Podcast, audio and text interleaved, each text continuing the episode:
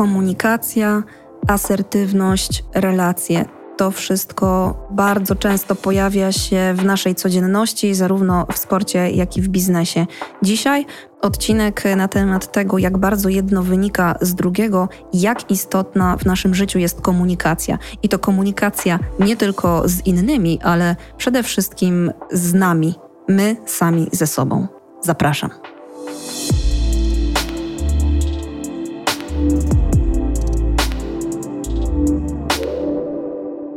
Dzień dobry. Długa przerwa, wiem, obiecuję poprawę, choć zapewnić o końcowym sukcesie tej obietnicy nie mogę, ale mam bardzo dobry powód do tego, żeby wrócić dzisiaj przed mikrofon, dlatego że zapraszam Was dzisiaj do wysłuchania rozmowy. Rozmowy z Alicją Nowicką, która jest psycholożką sportową, trenerką warsztatu psychoedukacyjnego, certyfikowaną psycholożką sportu Polskiego Towarzystwa Psychologicznego. Alicja pracuje z dziećmi, z młodzieżą i dorosłymi uprawiającymi różne dyscypliny sportu na różnych poziomach. Jest też członkiem sztabu i psycholożką kadry narodowej w rugby na wózkach.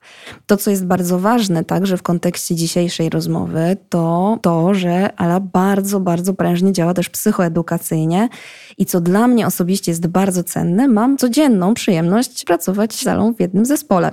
No właśnie, zespół, relacje i komunikacja, bo o tym dzisiaj będzie i właśnie do tej rozmowy chciałabym Was zaprosić, bo sobie tak na konferencji ostatnio rozmawiałyśmy od słowa do słowa. Ja sobie też porozmawiałam z inną koleżanką, która wykonuje ten sam zawód, który wykonujemy my. No i wróciło do mnie takie moje stare powiedzenie, że w sporcie na najwyższym poziomie, szczególnie współcześnie, coraz bardziej ta cała zabawa to jest praca na relacjach. No i myślę, że w ogóle ten temat dzisiaj komunikacji, właśnie relacji w zespole, choć bardziej zdecydowanie tutaj nacisk na te komunikacje, dotyczy nie tylko sportu, ale też biznesu, edukacji, tych wszystkich dziedzin high performance. Więc trochę o tym chciałabym dzisiaj porozmawiać i jest mi bardzo miło, że jesteś dzisiaj ze mną. Przepraszam za ten przydługi wstęp, ale jak sobie zaczęłyśmy o tym rozmawiać, ale to powiedz mi jakby Dlaczego ty sobie pomyślałaś, że to w ogóle jest dobry temat do tego, żeby dzisiaj to nagranie zrobić? Mi również jest bardzo miło. Dziękuję ci za zaproszenie i fajnie, że się udało i właściwie zrobiłyśmy to i jesteśmy i nagrywamy. No rzeczywiście, rozmawiałyśmy ostatnio o tej komunikacji i o relacjach i myślę, że ten temat jakoś czujemy, że on jest bardzo ważny i o nim rzeczywiście warto rozmawiać. On czasami jest, myślę, spłycany, znaczy w moim odczuciu spłycany do jakichś technik tylko i wyłącznie, a myślę, że tutaj warto mówić w takim szerokim kontekście właśnie o komunikacji jako o właściwie podstawie funkcjonowania, nie? W sporcie też. W ogóle w relacjach. Myślę, że w ogóle w życiu. No dobrze, ale to wiesz co, rozwinimy to. Spłycany temat i rzeczywiście zgadzam się, on jest spłycany moim zdaniem nie tylko sprowadzany do technik czy do podstawowych narzędzi, ale myślę, że jest też spłycany w przestrzeni publicznej, szczególnie w mediach społecznościowych. Do paru kafelków albo rolek. Infografiki. Infografik z Instagrama. A rzeczywiście zgadzam się w stu procentach, że jest to jedna z absolutnie najważniejszych kwestii w budowaniu relacji społecznych i w ogóle w takim zdrowym funkcjonowaniu. To jeżeli już sobie powiedziałyśmy, że bywa ten temat spłycany, to jak na tę komunikację patrzeć i tak o tym pogadajmy, kiedy jej nie spłycamy. Co to jest i po co nam to? Pytanie zadałaś takie gigantyczne, bym powiedziała, ale temat też mam rzeczywiście szeroki i duży, ale próbujmy go ugryźć. Także ja jak sobie myślę o komunikacji, wiesz, to myślę, że możemy w ogóle myśleć o komunikacji takiej intrapersonalnej, bardziej nakierowanej na siebie samego, nie? na rozumienie siebie samego, na świadomość. No i z drugiej strony możemy myśleć o komunikacji, chyba tej, o której tutaj bardziej będziemy podejrzewam mówić, ale ja myślę, że, znaczy ja na pewno chcę wspomnieć też o tej pierwszej, czyli intrapersonalna. Ze sobą. Tak, dokładnie, interpersonalna też. Myślę, że obie są ważne. My czasami właśnie rozmawiając o komunikacji, to wydaje mi się, że tylko myślimy o tej z innymi ludźmi, a no, dużo mojej pracy, domyślam się, że pewnie twojej też, ale w ogóle myślę naszej, psychologów w ogóle, no to też przecież jest taka nakierowana na budowanie relacji z samym sobą, takiej najlepszej możliwej relacji z samym sobą, na rozumienie siebie, tego, co przeżywam, co się ze mną dzieje, co mi jest potrzebne, tak? czyli w ogóle potrzeby na różnych poziomach psychologicznych. I myślę, że to jest bardzo ważny obszar takiej pracy nad komunikacją w ogóle, czyli właśnie ta praca na samoświadomości. I dopiero stąd jakoś wychodzimy, i to jest taki absolutny fundament, moim zdaniem, do komunikacji na zewnątrz, do komunikacji z innymi osobami, żeby ona była właśnie skuteczna. No w sporcie bardzo nam jest potrzebna ta skuteczność. Tak? I to jeszcze specyficzna ta komunikacja jest w sporcie, do tego pewnie przejdziemy, bo ona jest często dużo bardziej dyrektywna niż taka w sytuacjach życia codziennego. I nie mówię tutaj nawet na myśli, nie mam wulgaryzmów, tylko po prostu czasami w sytuacjach tego podwyższonego napięcia te komunikaty są tak krótkie, precyzyjne i czasami bardzo dyrektywne, mhm. że też bardzo ważne jest to, żeby rozumieć tę dynamikę, prawda? Tak, ale też ja myślę, że to jest pewnie też te wulgaryzmy, nie? Dlatego są, one są konkretne, no tak, no. krótkie i tak dalej. Dlatego w sporcie pewnie są dość powszechne, ja bym tak powiedziała, na różnych tak. poziomach. Czemuś służą na tak. pewno. Dobra. Zacznijmy od tej komunikacji, o której powiedziałaś, którą warto jest budować w kontekście relacji z samym sobą. Ja często mówię, że jednym z moich najważniejszych zadań, tak staram się pracować, moją filozofią, jest to, że buduję razem z zawodniczką czy z zawodnikiem taką skrzynkę z narzędziami i staramy się tam wkładać coraz to nowe narzędzia i budować zasoby. Tylko to jest trochę tak, jakbyśmy, wiem, że mówiłam już to w podcaście wiele razy, ale powtórzę to, bo myślę, że to może być dobre otwarcie, że jeżeli chcielibyśmy zbudować dom i poszlibyśmy do marketu budowlanego, kupili tę skrzynkę i tam naupychali wszystkiego, co jest możliwe, żeby ten dom zbudować i mielibyśmy wszystkie potrzebne narzędzia, to nadal nie oznaczałoby, że potrafimy to zrobić, bo potrzebujemy jeszcze wiedzy, czego i kiedy użyć. I to jest trochę taka analogia właśnie do tego budowania relacji z samym sobą i tego, jak bardzo musimy być świadomi siebie, swoich potrzeb, emocji, zachowań, żeby móc skutecznie korzystać z różnych narzędzi, którymi dysponujemy. I myślę, nie, że to jest trochę to odwołanie się do tej komunikacji intra i interpersonalnej. Zdecydowanie. Ja też jestem fanką tej metafory. W ogóle bardzo ona ze mną rezonuje. No dokładnie, to o, o to chodzi. Ja też czasami sobie myślę o tym jako takiej podróży, sportowej podróży, w którą się gdzieś tam udajesz na boiska, nie wiem, bieżnie, obiekty różne inne. I teraz właśnie z kim chcesz w tą podróż się udać, nie? I to ważne, żeby udać się tam w takim najlepszym możliwym towarzystwie, czyli z kimś, kto cię rozumie, kto cię zna, kto cię wesprze, jak będziesz tego potrzebować, kto cię zmotywuje, jak będziesz tego potrzebować. Czyli to jest ta ogromna przestrzeń do pracy takiej psychologicznej, właśnie intra kierowanej do wewnątrz, czyli mhm. takiej znajomości siebie. Tak, i to rzeczywiście jest duża część pracy takiej psychologicznej. I myślę, że to jest dobry wstęp do tej komunikacji na zewnątrz, do komunikacji z innymi, bardzo ułatwiający na pewno, no bo rzeczywiście, no, jak chcemy się komunikować skutecznie w sporcie, czyli rozumiem, że z naszym sztabem, jako zawodnik, nie? czy z zawodnikiem jako trener. Albo czy... z innymi zawodnikami, albo z menadżerami, Dokładnie. albo z rodzicami też w sporcie, o czym też będziemy za chwilę mówić. Zdecydowanie tak też.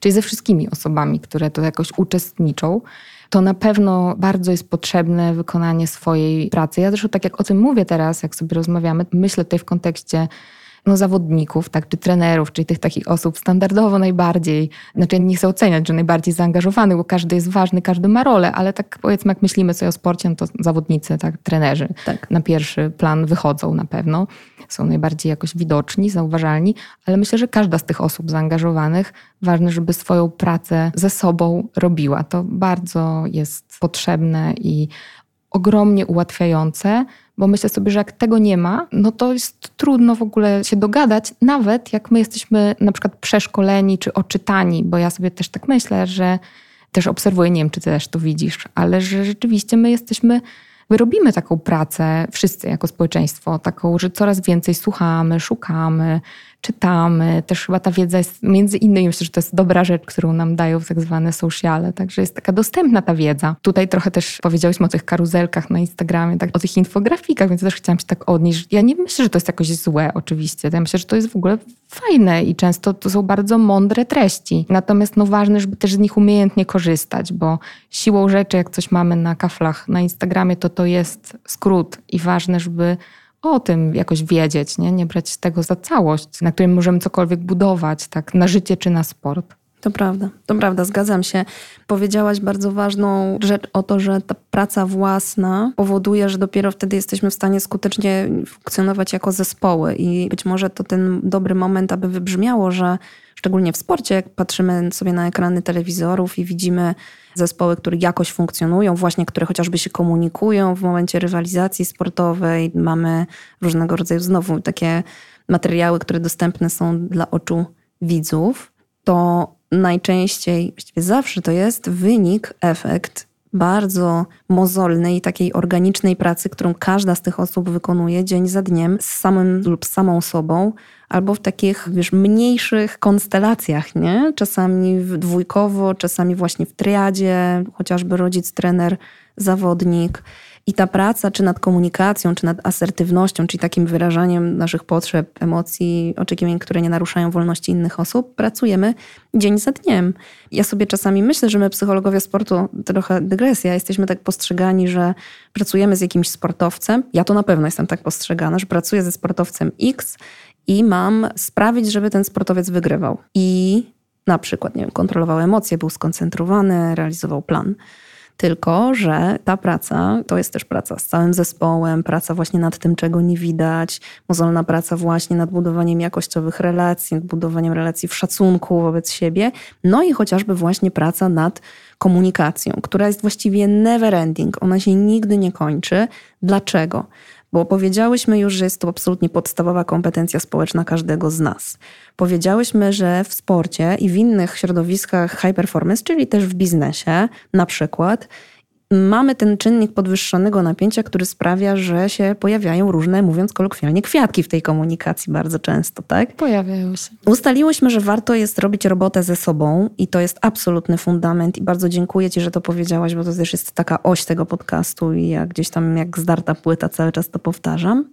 No ale dobra, przejdźmy do tego, jak się porozumiewamy z innymi, właśnie w tych wymagających warunkach. Jak się porozumiewać skutecznie i ty ze swojej perspektywy i ze swojego doświadczenia, co uważasz za najważniejszą kwestię w komunikacji w środowiskach high performance? Co jest największym wyzwaniem dzisiaj? Myślę, że wiesz co, no pewnie jest sporo takich rzeczy, które będą bardzo ważne. Ja myślę, że tu i teraz, znaczy w tam i teraz, nie wiem jak to powiedzieć, ale chodzi mi o to w momencie, kiedy się dzieje akcja, to myślę, że najważniejsza jest skuteczność tego przekazu, czyli żeby on był jasny, żeby on był taki nienaruszający i że rzeczywiście te emocje są ogromne gdzieś tam już na tych szczytach sportowych i dochodzi rzeczywiście do takich różnych skrótów, które jeżeli ma to działać, jeśli ma być skuteczne, jeżeli ma być takie rzeczowe, no to właśnie potrzebny jest nam ten fundament w postaci, moim zdaniem, tak jak ja to obserwuję, w postaci właśnie takiej dobrej relacji, jakkolwiek to brzmi, ale dobrej relacji, czyli takiej relacji opartej o przede wszystkim wspólny cel i taką jasność tego celu wspólnego. No i też o to, właśnie co jest celem, tak? No to dokładnie to myślę, że będzie takie najważniejsze. I teraz, żeby, żeby to działało, to potrzebujemy wypracować jakiś taki model relacji, gdzie właśnie w momencie, jak już pojawiają się te emocje, dzieje się dużo, to gdzie my możemy, jakby rozumiemy wzajemnie te różne skróty takie i też możemy do tego wszystkiego wrócić. I możemy to wszystko omówić w takim odpowiedniejszym miejscu i czasie, czyli wtedy, kiedy już nie dzieje się akcja, no bo Wiadomo, że jak się akcja dzieje, no to nie jest odpowiednie miejsce na jakieś... I różnie bywa. Różnie bywa. Bo czasami się odpalamy, czasami górę biorą emocje, czasami po prostu fizycznie nie ma czasu na to, żeby do pewnych rzeczy wracać, o czym mówisz. Mhm. Zgadzam się w stu procentach, że tą podstawą jest wspólny i spójny cel wszystkich i zaufanie też. I myślę sobie, że taki fundamentalny, to w ogóle moje świeże doświadczenie z pracy. Dosłownie wczoraj o tym rozmawiałam z zespołem, z którym pracuję, z jednym z zespołów że jeżeli fundamentalnie wiemy, że mamy do siebie zaufanie, do swoich kompetencji, do zaangażowania w proces i szacunek, szanujemy siebie wszyscy nawzajem w całym zespole, na to się umawiamy i tego przestrzegamy, to jesteśmy w połowie drogi tak naprawdę.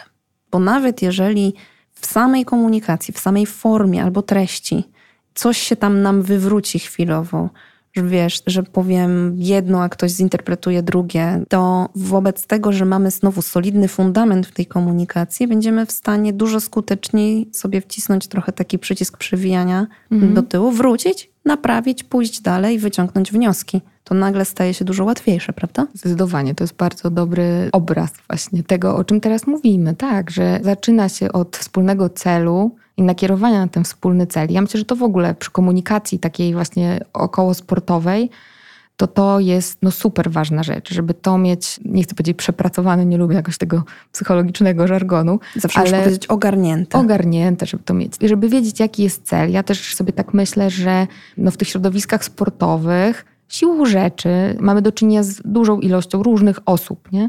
I jest naturalne, że jakoś tak interpersonalnie, tak samo jest w zespołach sportowych różnych, interpersonalnie do jednych osób jest nam bliżej, prywatnie, osobiście. Oczywiście. Do innych jest nam dalej.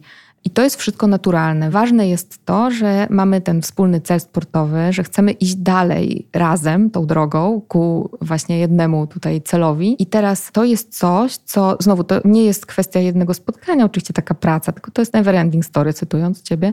Tak, czyli cały czas jakoś nad tym pracujemy wokół tego wspólnego celu. Ja myślę, że jak jest to zrozumienie dobrze zrobione i wszyscy je mamy, to jest zdecydowanie łatwiej, bo wtedy jest łatwiej rozdzielać trochę właśnie takie osobiste różne nasze sprawy i ustosunkowania od tego takiego właśnie wspólnego sportowego celu, który wszyscy razem mamy i to bardzo ułatwia. Wtedy myślę, że jest łatwiej zdecydowanie zadbać o ten szacunek, o takie wzajemne zrozumienie, no i zaufanie, które jest pewnie, myślę, że podstawą, wypracowanie sobie zaufania jest taką podstawą w ogóle funkcjonowania takiego I wysokiego. relacji. Zdecydowanie tak. Ja też wiesz co, jeszcze tak wrócę, bo ty powiedziałaś o tej asertywności. Ja myślę sobie, że jakoś tak, mi to też brzmi bardzo tak sensownie w odniesieniu do sportu, chociaż w sumie o tym mam wrażenie niedużo się rozmawia. Dlatego, ja ci powiem dlaczego, moim zdaniem oczywiście, nie żebym była omnibusem, ale dlatego wydaje mi się, że jak zaczynamy mówić o asertywności, przynajmniej takie jest moje doświadczenie, to środowisko sportowe jeszcze ma poczucie, że to jest rozmiękczanie się, słabość i wiesz, nie jest to miejsce na taką delikatność, że ta mhm. asertywność to jest delikatność. Nie wiem, czy, czy brzmi to dla ciebie znajomo. Bardzo znajomo, oczywiście, że tak. Ja tak rozumiem, nie wiem, czy tak jest, ale to sprawdzam z tobą, że bardziej chodzi o to, że sport jest taki bardziej dyrektywny, tak? Dokładnie. Że, mhm, I to jasne. jest w ogóle bardzo ciekawy wątek, właśnie do którego chciałam przejść. Mamy już to, jeszcze raz jakby trochę nam uporządkuje tę rozmowę, że Podstawa to praca ze sobą, zaufanie, szacunek. Musimy sobie stworzyć taki fundament, żeby w ogóle być na takim samym poziomie definicyjnym, rozumienia i żebyśmy akceptowali różne i treści, i formę różną komunikacji. Bo Komunikacja, my to jesteśmy, co robimy razem. Tak, to jest treść i to jest forma. No i mamy sport, mamy biznes, mamy trudną sytuację, jesteśmy pod presją czasu, pod presją jakiegoś innego bodźca. Generalnie rzeczy dzieją się szybko, intensywnie. No i jak być dyrektywnym, bo wymaga tego sytuacja, ale jednocześnie nie być agresywnym i żeby nie szło to w stronę takiego przemocowego komunikowania się. To jest dokładnie pytanie o różnicę między agresywną formą, asertywną formą i pasywną formą. Mhm. No właśnie, tak. Ja myślę, że tu jest taka pewnie praca do robienia na wszelkich obszarach. Znaczy, pierwsza rzecz to w ogóle rozumienie, nie? o co nam chodzi z tą asertywnością. Czyli ja sobie zawsze to wyobrażam jako takie kontinuum po prostu, że gdzieś tam i znowu asertywność to nie jest tak, że to jest jeden rodzaj zachowania, tak? tylko taki ona też się może różnić pewnie w wykonaniu różnych osób. No jesteśmy jednak inni, każdy z nas jest jakoś inny i mamy inne temperamenty, osobowości, doświadczenia życiowe no nie wiem, style trenerskie, trochę patrząc z innej perspektywy. Oczywiście, znowu analogia do biznesu, styl w leadershipie, tak, prawda? Zupełnie może być różny w zależności Jasne, że tak. I tu mówię, nie ma jednego skutecznego sposobu. Ja myślę, że to jest dla mnie takie z jednej strony zagrażające, z drugiej nieskuteczne, jak my próbujemy jakby wszyscy zrobić coś, nie? w jakąś jedną jakąś ramę się zmieścić, a to jest chyba niepotrzebne w ogóle. Ja bym bardziej myślała, że tacy jak jesteśmy, plus tacy jak chcemy być, znaczy jak się chcemy rozwijać, jak się chcemy uczyć, wyobrażam sobie, że pewnie każdy trener ma jakąś wizję tego, jakim chce być trenerem, czy jakim jest trenerem, podobnie menadżer. Więc biorąc to wszystko pod uwagę, tutaj możemy na tym kontinuum się gdzieś tam uplasować i być tacy właśnie trochę bardziej łagodni, tak bym powiedziała, tacy bardziej właśnie liberalni, znowu mhm. odwołując się do bardziej do stylów takich y, mhm. trenerskich. No a z drugiej strony możemy być właśnie bardziej dyrektywni i też myślę, że tutaj warto wziąć pod uwagę ten nasz kontekst taki sportowy, gdzie rzeczywiście no, sytuacja będzie wymagała od nas właśnie takiego szybkiego reagowania, reagowania dyrektywnego często. Myślę tutaj o trenerach, tak samo jest na boiskach, tak w no, grach zespołowych. W sportach zespołowych masz kapitana, który też w jakiś sposób dosłownie wręcz wydaje polecenia, czyli Oczywiście, właśnie jest bardzo dyrektywny tak. w tej komunikacji. Mm, jasne, że tak. I myślę, że to mówię, to wszystko jest w porządku, dopóki właśnie jest jasna intencja, dopóki mamy tak, co ja do ciebie mówię, po co ja to mówię dopóki robimy tą pracę też taką poza boiskiem, czyli poza boiskiem oczywiście w cudzysłowie, czyli poza sytuacją sportową stricte, że jest ta praca jednak robiona, że my ze sobą rozmawiamy, różne rzeczy właśnie doprecyzowujemy, wyjaśniamy, mówimy o intencjach i tak dalej, to ja myślę, że to wszystko jest w porządku to nie jest jakoś naruszające. Nie? No, sam taki koncept gdzieś u zarania dziejów, koncept asertywności, czyli takie przekonanie, że no ja jestem ważna i mam swoje różne prawa i tak samo ty jesteś ważna i masz różne swoje prawa i każdy w naszym zespole, oczywiście no tutaj nakładamy, jeszcze w sporcie, role, które się będą różnić bo i role w grze zespołowej, różni zawodnicy mają różne zadania, no a w sztabach też są różne role oczywiście. No i to jest, to analogia do biznesu jest tak samo dokładnie, nie? że i w asertywności się przecież to dokładnie zawiera.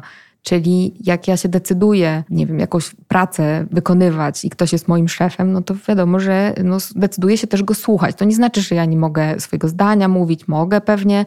I to jest ta cała praca, natomiast gdzieś tam na końcu no, są osoby, które podejmują decyzje i dokładnie to samo jest w sporcie podejmują decyzje, biorą odpowiedzialność za te decyzje też. No i to najczęściej nie są zawodnicy i dobrze, bo myślę, że to już było bardzo dużo, żeby mieli na sobie. Choć czasami, tutaj taka delikatna dygresja dla tych z Was, którzy są fanami sportu, są takie dyscypliny sportu, szczególnie te, w których po prostu pojawiają się duże pieniądze, które zarabiają zawodnicy, i takie układy i dynamika relacji, kiedy zawodnicy płacą członkom swoich sztabów szkoleniowych bezpośrednio. No to na przykład przychodzi mi do głowy tenis albo golf, nie? Mhm. I co się dzieje? To w ogóle jest bardzo fascynujące już z takiego samego technicznego poziomu naszej pracy. Dzieje się to, że ten sportowiec paradoksalnie jest pracodawcą, mówiąc wprost, płaci tak, członkom tak. sztabu i godzi się dobrowolnie na to, żeby te osoby mówiły mu, co on ma robić, i jeszcze najczęściej to są rzeczy nieprzyjemne i takie, które nie do końca ten sportowiec chce zrobić. Poziom tego dyskomfortu i czasami taki dysonans, który temu towarzyszy, że wiesz,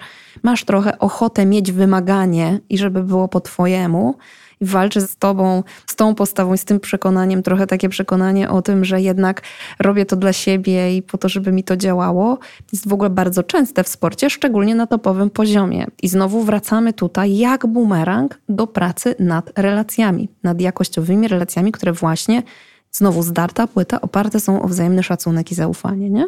Mega ciekawy w ogóle koncept, który kompletnie nie jest widoczny na ekranie telewizora, kiedy sobie obserwujemy Sport. To prawda, tak, tak, tak. Tutaj rzeczywiście zahaczyłaś, to rzeczywiście też dla mnie jest bardzo ciekawe. No to już ten sport takiej najwyższej rangi, no i też osób dorosłych, nie? Bo ja też sobie myślę, że... No czasami nie do końca, bo czasami masz takie wczesnej specjalizacji kariery, które wiesz, szybko się rozwijają i i to jest jeszcze wtedy się nakłada jedna kwestia budowania dojrzałości i takiej samoświadomości Właśnie. u sportowca. Nie? No, to ale pewnie to... jest na inny, tak, tak, inny wątek, na inną rozmowę, ale też bardzo ciekawy, bo to rzeczywiście wymaga no, dojrzałości jednak. Przyspieszonego kursu dojrzewania. Bardzo często tak, bardzo. No dobrze, to zanim do ról, bo chcę o tym też porozmawiać, to jeszcze sekunda o asertywności, bo ja trochę mam takie poczucie, że teraz będę taka swobodna, mało psychologicznym językiem powiem, że asertywność to trochę jest jak Yeti, że wszyscy o nim mówią, ale tak nie do końca ktokolwiek kiedykolwiek to widział. Powiedziałyśmy już sobie, że asertywność to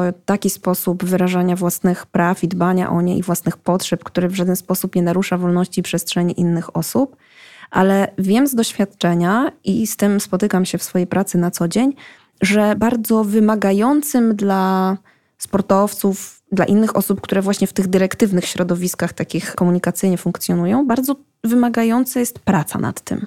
Nie do końca wiedzą ludzie, jak się za to zabrać i co to właściwie oznacza w praktyce, ta asertywność, i po czym ja poznam właśnie, że ktoś się ze mną asertywnie komunikuje, albo jak ja zrobię, żebym ja się asertywnie komunikowała. Jak ty z tym pracujesz? Przede wszystkim nad takim rozumieniem w ogóle, o czym mówimy. Czyli trochę tutaj już powiedziałyśmy, o co chodzi ale ja myślę, że to bardzo ułatwia właśnie, czyli to wszystko, rozumienie roli, tak, że niektóre rzeczy ode mnie zależą, im decyzje ode mnie zależą, doprecyzowałaś, że to różnie też bywa i to rzeczywiście tak jest, ale na przykład myśląc, nie wiem, o zawodnikach młodych, no to pewnie nie podejmują takich selekcyjnych, na przykład kto kolokwialnie mówiąc grzeje ławę, a kto wychodzi na boisko, no to jest poza. Więc tak mówię, jedna rzecz, takie rozumienie odpowiedzialności ról, to jest bardzo ważne. Druga rzecz, no taka podmiotowość, nie? że ja myślę, że w każdej relacji ona jest bardzo ważna, już niezależnie teraz od ról, czyli tego, że nie wiem, ty możesz zarządzać na przykład, albo trener może zarządzać, albo ktoś tam jeszcze, nie, menadżer.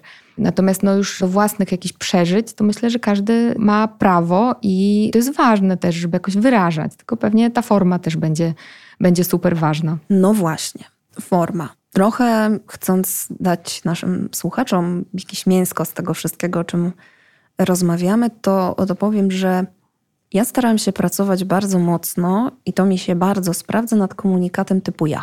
Mhm. Czyli mówimy o sobie, a nie o innych. Nie mówimy, że ty mnie wkurzasz albo beznadziejnie, nie wiem, rozmawiasz, beznadziejnie robisz, tylko mówimy o sobie, czyli o tym, jak nam jest z czymś, co się wydarzyło. Jest mi przykro, że złości mnie, że opisujemy swoje myśli, swoje emocje Dzięki temu z jednej strony zaznaczamy właśnie swoje granice, to jest już takie mocno praktyczne mhm. ujęcie, a z drugiej strony trochę nie dajemy miejsca do tego, żeby ktoś nam powiedział, że nie mamy racji, bo jak możemy nie mieć racji, skoro mówimy o sobie i o swoim doświadczeniu, nie? Dokładnie. I to jest też takie w ogóle przejście w komunikacji właśnie z poziomu racji na poziom relacji, moim zdaniem. To jest no. dokładnie, to ładnie zabrzmiało, ale tak rzeczywiście chyba wtedy jest, nie? że ta racja się, czyli kto z nas ma rację, staje się mniej ważne, a bardziej ważne staje się takie usłyszenie siebie wzajemnie, próba zrozumienia. Znowu odwołam się do celu, nie? że w sporcie zwykle tak jest, że jak mamy wspólny cel, który jest rzeczywiście wspólny i my wiemy, że chcemy tam właśnie iść, to budować, to wtedy się raptem może okazać, że właśnie nie jest tak ważna ta racja, ile ważne jest to, żebyśmy się tak skomunikowali, żeby dojść do tego wspólnego celu i zrobić to najlepiej, jak się da z tym, co mamy. No zdecydowanie komunikat ja jest takim trochę, nie wiem, czy świętym gralem no, asertywności, tak. ale chyba tak. Znowu to jest praca, praca, praca. Bardzo wspiera pracę nad komunikatem ja w moim odczuciu też takie stawianie na bezpośredniość komunikacji. Mhm. Tak, 100%. Ale często mamy takie sytuacje, w których, okej, okay, mamy spójny cel, mamy wspólny cel, rozumiemy swoje role, ale lubimy też się, bo lubimy ze sobą współpracować. Często skracamy w jakiś sposób taki dystans, więc te relacje nawet zawodowe, one na przykład nie mówimy sobie per pani, pan, tylko jesteśmy na ty. Czasami dzielimy się jakimś kawałkiem swojego życia prywatnego w pracy czy też w sporcie. Udzielamy sobie nie tylko wsparcia merytorycznego czasami, ale też wsparcia emocjonalnego i fajnie, ale tak sobie lubimy używać w codziennej rozmowie sarkazmu i ironii. A potem przychodzi do sytuacji, i o tym jeszcze nie mówiłyśmy dzisiaj, konfliktowej, co jest absolutnie naturalnym elementem każdej relacji, że jakaś kosa się po prostu pojawia raz na jakiś czas. Bardzo rozwojowo. No, jeśli będzie słowo, za którym nie przepadamy, przepracowane. Mhm. No i potem też się tam leje ten sarkazm i ironia, bo przecież używamy tego w tej codziennej komunikacji, ale to nie działa wtedy, to tylko i wyłącznie zaognia sytuację, bo nie jesteśmy w stanie komunikować się wtedy efektywnie. Nie wiem, czy rozumiesz, to jest klasyczna, codzienna sytuacja. Ja to mam co tydzień w różnych współpracach coś takiego, że to się gdzieś pojawia i zaburza się kompletnie ta komunikacja. Mhm. Teraz z jednej strony możemy powiedzieć oczywiście o tym, że być może w takim razie nie do końca mamy doprecyzowane te zasady podstawowe i 100% racji, ale z drugiej strony znowu w takim prawdziwym, codziennym życiu, a nie w gabinecie psychologicznym na warsztacie komunikacji, takie sytuacje się zdarzają. Jak Jasne, ty z tym pracujesz? Tak. Co sobie myślisz o takich sytuacjach też? Ja myślę, że to w ogóle jest nawiązanie, właśnie sarkazm i ironia, to jest nawiązanie do tej pośredniości czy bezpośredniości w komunikacji, bo ja uważam, że bardzo ważne jest takie wypracowywanie modelu pracy i komunikowania się wprost, czyli bezpośrednio do osoby, której to dotyczy. Jak mam coś do kogoś, o tak powiem brzydko, ale to o to chodzi, nie? że chciałabym coś powiedzieć, nie wiem, tobie, no to jednak mówię to tobie. Było ważne, że mówię, a to tobie, tak? bo to nam jakoś będzie budowało relacje, nawet jak my się nie zgadzamy i ty pomyślisz sobie coś o mnie, tak? w sensie, że jakoś nie, co stanowisko wymyśla, to jednak naszą relację to jakoś posuwa do przodu i w takim pozytywnym sensie. Natomiast jak ja tobie tego nie powiem, albo, no bo pokusa jest taka, żeby powiedzieć komuś innemu, to jest takie, tutaj wrócę do tego do twojego pytania o sarkazm, o ironię, to jest takie trochę odreagowanie chyba emocjonalne, że ułatwia nam po prostu poradzenie sobie, czy przeżycie może tych emocji, które przeżywamy, ale w taki sposób właśnie nie wprost to jest wtedy wyrażone. Skółcha jest, to jest droga donikąd. No, tak robi, ro, robi, dużo robi i myślę, że niekoniecznie to, na czym by nam zależało tutaj w tym kontekście, w jakim my się znaczy ja myślę, że w ogóle życiowo to nie jest dobry pomysł w relacjach prywatnych też, ale to tak. trochę jest jeszcze inny temat obok.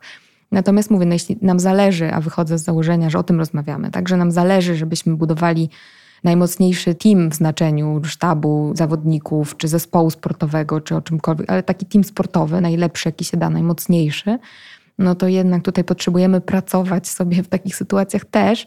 Czyli mówię, no jest to ludzkie, tak jak powiedziałaś, że to już wychodzimy z gabinetu i idziemy w życie i jest to czasami łatwe. Ja to tak widzę, że to pełni taką funkcję jakoś ułatwiającą przeżywanie emocji. Natomiast no, dla relacji jest niekorzystne, jeśli tak się to zatrzymuje, nie? że już więcej nic nie robimy, dalej nie pracujemy z tym. I też bardzo często, jak zaczynamy z poziomu ironii czy sarkazmu, kiedy pojawia się konflikt, to to trudno jest ten przycisk przewijania do tyłu potem wcisnąć, o którym mówiłyśmy sobie wcześniej. Dlatego, że sarkazm i ironia są takimi katalizatorami emocji trudnych przede wszystkim. Jasne. Po prostu rozkręcają nam bardzo tą sytuację. Nie? Więc ja tutaj będę zdecydowanie team nie dla sarkazmu i ironii w komunikacji, szczególnie takiej gdy pojawia się jakieś napięcie. Warto nad tym pracować. Ja tak jakoś to postrzegam, jakby swoją rolę, nie? To, że to jest taka praca dla psychologa gdzieś tam w tym środowisku sportowym, żeby tam, gdzie się pojawiają właśnie komunikaty nie wprost, to żeby nad tym mocno pracować. No i tak bym właśnie znowu rozszerzyła ten kontekst. Myślę tutaj o takim budowaniu w ogóle takiej kultury właśnie, no nie wiem, tak mogę powiedzieć. I higieny. Takiej hi mhm. higieny, tak, czy, czy właśnie kultury rozmawiania ze sobą i takiego rozmawiania jakościowego, czyli właśnie nie tylko takiego no, szybkiego takiego rozmawiania po powierzchni, chociaż to też oczywiście jest ważne i nie każda rozmowa, potrzebna i ważna rozmowa musi być rozmową o emocjach i taką wiesz, psychologiczną, to na pewno nie, ale myślę, że... W której używamy słowa przestrzeń, granice Dokładnie. i potrzeby. Tak, nie zawsze w pracy psychologicznej tak musi być, ale są takie sytuacje, kiedy to jest po prostu potrzebne, żeby jakoś tam się spotkać, porozmawiać też o tym, co do siebie odczuwamy w danym momencie. Tak, nawet jeżeli to nie są tylko i wyłącznie wzajemny szacunek i radość i ciecha, że cię widzę, nie? to jednak też warto o tym rozmawiać. Właśnie po to, żebyśmy mogli jako zespół, w takim już pojęciu, jakkolwiek sobie tutaj definiujemy ten zespół, ale wzrastać i iść w takim dobrym kierunku, czyli dobrym w znaczeniu, no właśnie być coraz skuteczniejszymi, coraz mocniejszymi razem. Mhm. Powoli do brzegu, ale zanim podsumowanie, to wątek, który absolutnie rozpala wszystkie grupy, fora, media społecznościowe, czyli relacje, już teraz tak przechodzimy typowo do sportu, relacje na linii trener, zawodnik, rodzic. Ty pracujesz bardzo intensywnie z młodzieżą, masz sporo doświadczenia także w pracy w Szkole Mistrzostwa Sportowego.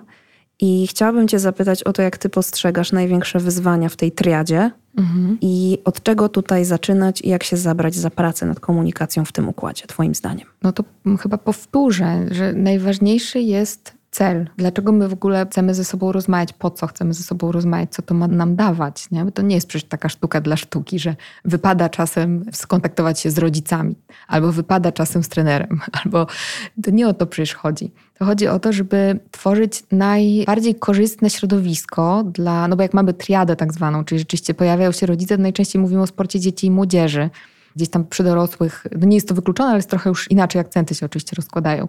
Mamy dwie osoby dorosłe. Natomiast jak mamy młodego człowieka, no to to jest, mówię, no celem jest tworzenie dla mnie, celem jest tworzenie najlepszego możliwego środowiska dla naszego młodego sportowca do wzrastania w sporcie. I tutaj praca wychowawcza rodziców i praca no, trenera, ważne, żeby rzeczywiście ten cel jakoś realizowały. No więc takie dogadanie się co do celów jest super ważne. Rozumienie ról, to nie jest o to oczywiste. chciałam dopytać, bo mam wrażenie, że w tej triadzie kwestia ról jest jeszcze ważniejsza niż w innych takich kontekstach środowiskowych, w których o komunikacji rozmawiamy i nad nią pracujemy. I chyba zaczyna się tutaj dużo od pracy własnej rodziców. W moim odczuciu tak, dlatego ja ci powiem, że ja pracuję rzeczywiście z młodzieżą, pracuję sporo. Natomiast jeśli chodzi o takie konsultacje psychologiczne w sporcie dzieci, to najczęściej rodzice są klientami dla mnie, ponieważ ja uważam, że ten wpływ wychowawczy, jeszcze zależy o dzieciach w jakim wieku mówimy, ale taki od średniego dzieciństwa, teraz dzieci też coraz wcześniej gdzieś tam wchodzą w sporty, Natomiast no, wpływ wychowawczy rodzica jest ogromny i to jest też naturalne. Czy z jednej strony organizacyjnie, no bo dziecko przybywa w domu przecież jednak często, ale druga rzecz jest taka, że to tak rozwojowo też jest, nie? że ten rodzic do jakiegoś wieku jest głównym źródłem informacji dla dziecka. Oczywiście, że tak. Mhm. I tutaj jest rzeczywiście ważna jest praca rodziców wychowawcza, która bardzo dużo potrafi zmienić. I ja bardzo mówię, chętnie służę konsultacyjnie i omawiamy różne rzeczy. Myślę, że to jest sensowna praca, która rzeczywiście może dawać efekty. W jakim na co dzień dziecko przebywa w środowisku. To myślę, że to jest jakoś kluczowe. I też sobie myślę, że w triadzie, bo ja czasami jak czytam o tej triadzie albo słucham, to tam rzeczywiście dużo się dzieje a propos trenerów, ich pracy, dużo się dzieje a propos rodziców, oczywiście to jest bardzo ważne, ale też mamy trzeci element, czyli dziecko, które ma mniejsze doświadczenie życiowe, natomiast jest ważnym elementem tej triady. I tutaj ta podmiotowość jest ważna, czyli też takie patrzenie na to, kim jest to dziecko, na kogo wyrasta, co lubi, czego nie lubi, co Jakie mu odpowiada. Oczywiście, co mu odpowiada, co mu nie odpowiada. Przecież to jest bardzo ważne. To myślę, że to nie jest nigdy korzystne, jak idzie to w taką stronę, że dorośli jakoś tutaj projektują i wyobrażają sobie i wymyślają rzeczywistość dla tego dziecka, a ono jest tam po prostu włożone i ma się, że tak powiem, dostosować. No nie jest to w moim odczuciu sens takiej pracy psychologicznej w triadzie. Mhm. Więc to ważne, żeby tą podmiotowość dziecka też tutaj, że o niej mówimy i żeby też ona była. Oczywiście tutaj z całym takim poczuciem tego kontekstu, że mówimy o dzieciach. No tak, i myślę, że z perspektywy pracy trenerskiej konieczne wręcz jest to, żeby pamiętać, że podmiotem i rdzeniem całego procesu jest dziecko, i z perspektywy roli wychowawczej rodziców także pamiętanie o tym, że to dziecko jest sednem i rdzeniem jest to najważniejsze, tym bardziej w kontekście pracy z własnymi emocjami, bo o tym jeszcze chyba stosunkowo mało powiedziałyśmy, z własnymi emocjami, z własnymi właśnie sposobami komunikacji, z relacjami z samymi sobą i trochę z tym, szczególnie w przypadku rodziców, czego, to jest takie pytanie, które ja często zadaję, nie w takiej formie, ale do tego ono prowadzi, czego rodzic chce i oczekuje od sportu swojego dziecka.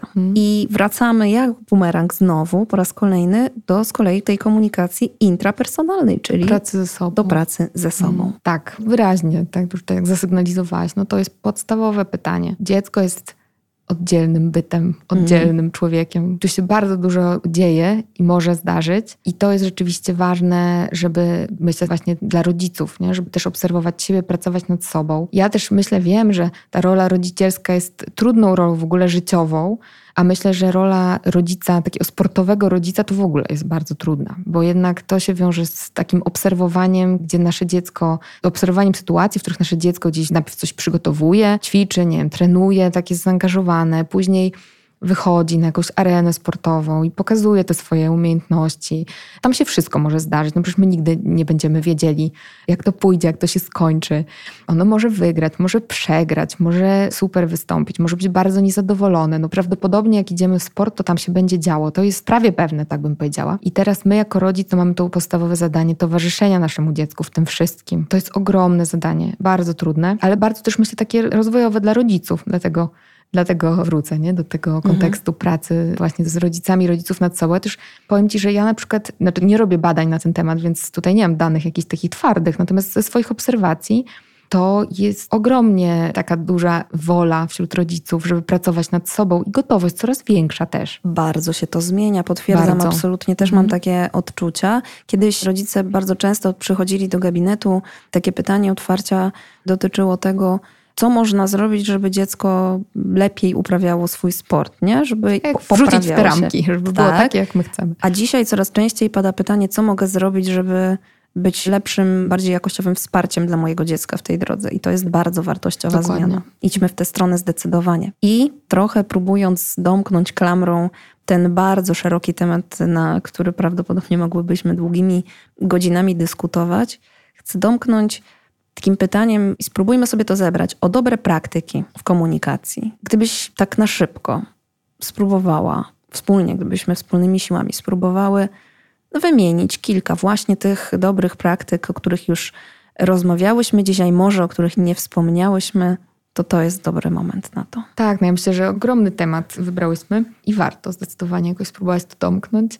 Wiesz co, no to pierwsza rzecz, to ja myślę, że w ogóle to, że my rozmawiamy o komunikacji, to by była pierwsza dobra praktyka być może. I to że- właśnie nie w ten spłycający sposób. Tak, żeby w ogóle edukować się na różnych poziomach, też nad komunikacją pracować, czyli edukować się, to trochę tak pomyślałam, że teoretycznie brzmi, ale to myślę, że też jest ważne, czyli taka, na przykład to, co rozmawialiśmy o asertywności, nie? że rozumienie, o czym tu w ogóle mówimy. Sama świadomość tego, jak ważna jest komunikacja, świadomość tego, że brak komunikatu to też jest komunikat.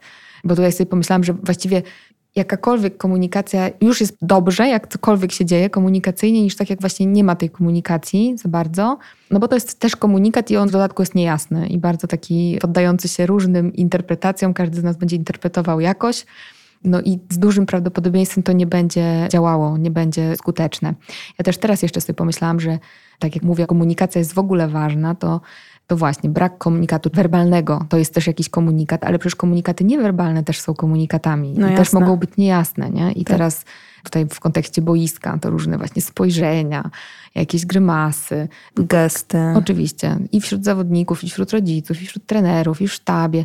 No to jednak ważne, żeby pamiętać o tym, że to poddaje się interpretacji. My już nie mamy kontroli nad interpretacją, czyli i jeśli chcemy budować właśnie ten zespół i to środowisko takie bezpieczne, czyli takie, żeby było przewidywalne, żebyśmy z szacunkiem do siebie podchodzili, to warto o to też dbać. Czyli to wszystko jakoś doprecyzowywać, wyjaśniać. Ja myślę, że jak jest taka świadomość i wola w narodzie, to to bardzo ułatwia. Mhm. Czyli, że ludzie w ogóle chcą nad tym pracować, chcą się nad tym pochylać. To jest dla mnie bardzo dobry prognostyk już. Jeżeli mhm. mnie zatrudniają właśnie zespoły i chcą nad komunikacją pracować, to dobrze. Czyli mówię, ważne, jest żebyśmy... intencja. Tak. I, mhm. to, I to jest bardzo dobry taki punkt startowy. Myślę, że druga ważna rzecz, no to jest właśnie pracowanie nad tą komunikacją bezpośrednią, czyli do siebie, czyli rozmawiajmy ze sobą, nie o sobie, tylko ze sobą. Mhm. Ja czasami wprowadzam taką zasadę pracując, że właśnie jak już są takie spotkania, tak zwane spotkania z psychologiem, czyli ten czas taki, już takie bardziej, bo my rob, oczywiście robimy, tak jak wspominałaś, pracę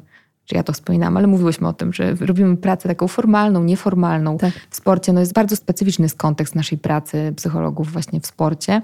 Natomiast już te formalne takie spotkania, to wprowadzam tą zasadę, że mówimy o sobie w komunikacie ja. Mhm. No i właśnie jak chcemy coś powiedzieć do kogoś, no to bezpośrednio, co wyklucza takie mówiąc kolokwialnie obgadywanie, czyli rozmawianie o ludziach, których nie ma z nami, ale my sobie o nich porozmawiamy. I tutaj czasami... I jad się sączy wtedy. E, może tak być. Mówię, to spełnia funkcję oczywiście i to jest też ważne, natomiast pracy jakoś nie posuwa. myślę, że budowanie zrozumienia, dlaczego tak jest, to znowu to też jest pewnie niewytłumaczalne w jednym podcaście. Natomiast myślę, że jako proces pracy, o właśnie, ja bym że to jest proces pracy nad komunikacją. To jest chyba takie clue które warto podjąć i w tym procesie się właśnie różne rzeczy mieszczą i tutaj właśnie będzie to mówienie o sobie, mówienie bezpośrednio tego, co chcę powiedzieć, no i ogniskowanie komunikacji wokół celu. To wybrzmiało, myślę, tak. powiedziałyśmy o tym dużo, tak. ale ja naprawdę myślę, że to jest super ważne, szczególnie właśnie w tych środowiskach takich, gdzie się dużo dzieje. Gdzie... Nie zapominać, po co my tutaj jesteśmy. Dokładnie tak, chcemy, że przecież nie? to nie chodzi o mnie. Mhm. Tak koniec końców nie chodzi o mnie w takim sensie, tu trochę o ego bym zahaczyła, nie? Ale to jest też ważne, żeby mieć z tym łączność jakoś i tutaj znowu to jest praca własna i też praca w zespole większym, tak jak powiedziałaś, czy pod grupie, czy w ogóle w dużym zespole. Natomiast, no właśnie, jak mamy tą łączność z celem, że to jest, pracujemy nad czymś większym niż ja sama i moja satysfakcja, to to bardzo ułatwia i rzeczywiście no, pozwala gdzieś tam progresować, mówiąc tak sportowo. No właśnie, bo cała ta praca, przecież koniec końców gdzieś tam w sporcie, tym wysoko kwalifikowanym, no to chcemy być coraz skuteczniejsi w domyśle, żeby coraz lepsze wyniki robić gdzieś tam daleko, tak. daleko, nie? No to przecież to po to jest. Nie jest po to, żeby się ktoś tam dobrze poczuł albo... Dodałabym do tego rozumienie ról, Właśnie mhm. to też coś, o czym powiedziałyśmy sporo i taki wspólny i spójny poziom definicyjny, żebyśmy mieli zgodność tego, o co nam chodzi, kiedy coś mówimy, bo to też jest bardzo ważne, po to, żeby poczucie bezpieczeństwa było rozumiane tak samo przez wszystkie osoby, na przykład, czy dobry trening, żeby to, chociażby tak prosta rzecz, żeby definicja dobrego treningu była znana i spójna dla wszystkich osób, które w zespole funkcjonują. No i to rzeczywiście są takie, myślę, że to jest taka piguła, którą warto dosłownie wręcz sobie spisać, przetrawić, pomyśleć o niej i, i zacząć małymi kroczkami na początek od siebie to realizować. Myślę, że chyba tak ładnie, tak godzinę, chyba nie całą, sobie ogarnęłyśmy tę podstawę. No właśnie, takie podstawy w znaczeniu fundamentów, fundamentalne tak. podstawy, nie? Bo to, ja sobie tak myślę, że to jest ogromny obszar. Każda z tych rzeczy w tej pigułce naszej to wymaga pracy, wymaga czasem czasu, wymaga woli dobrej. To chcę powiedzieć. Znaczy chcę powiedzieć, że być może to nie jest łatwe, a to na pewno jest warte tej pracy. No tak, ja też myślę, że ten podcast to znowu jest jakoś wywrotowy na swój sposób, bo my nie powiedziałyśmy ani słowa dzisiaj o żadnym podejściu do pracy w komunikacji, o żadnych technikach poza komunikatem typu ja właściwie. -hmm. Nie powiedziałyśmy o, nie wiem, komunikacji według Wontuna albo o porozumieniu bez przemocy, o niczym takim. My dzisiaj znowu mówimy o absolutnym właśnie fundamencie, uporządkowaniu podstawowych pojęć i rozumienia pewnych kwestii. I niech to chyba będzie takie najważniejsze przesłanie, które z tego odcinka płynie. Tak, trochę straszne jesteśmy z tym, tak sobie myślę. Bo rzeczywiście różne techniki mogą bardzo ułatwiać, nie? I, ale powiedziałyśmy, to na przykład ja jestem spokojna, bo powiedziałeś, czy nawet powiedziałaś co, NVC na koniec, bo są różne możliwości pracy, oczywiście, i my z tego korzystamy, a to, na co najbardziej zwróciliśmy uwagę, to jest w ogóle właśnie rozumienie tych fundamentów i tej bazy. I ja myślę, że tak, że jak to jest, to trochę Można możemy zamknąć klamrą. follow-up, słuchaj. Ale. Możemy i możemy zamknąć klamrą twojej metafory z tą skrzynką, nie? Mhm. że jak mamy tam różne narzędzia i będziemy tak wyciągać i na chybił trafił stosować, albo w taki niekoniecznie sensownie, no to to nie zbudujemy trwałej konstrukcji. Nie zbudujemy trwałej konstrukcji, a przecież to nie o to nam chodzi zupełnie. Tak. Więc ważne, żebyśmy wiedzieli, co stosujemy, po co stosujemy, kiedy stosujemy i to nam daje właśnie wypracowanie relacji. To prawda. I niech to będzie klamra. Bardzo Ci dziękuję. To było bardzo wartościowe spotkanie, także dla mnie, dla słuchaczy mam nadzieję też, ale dla mnie osobiście i zawodowo także. No to co, życzmy sobie nawzajem powodzenia w robocie i do następnego. Powodzenia w robocie. Dziękuję Ci bardzo za zaproszenie.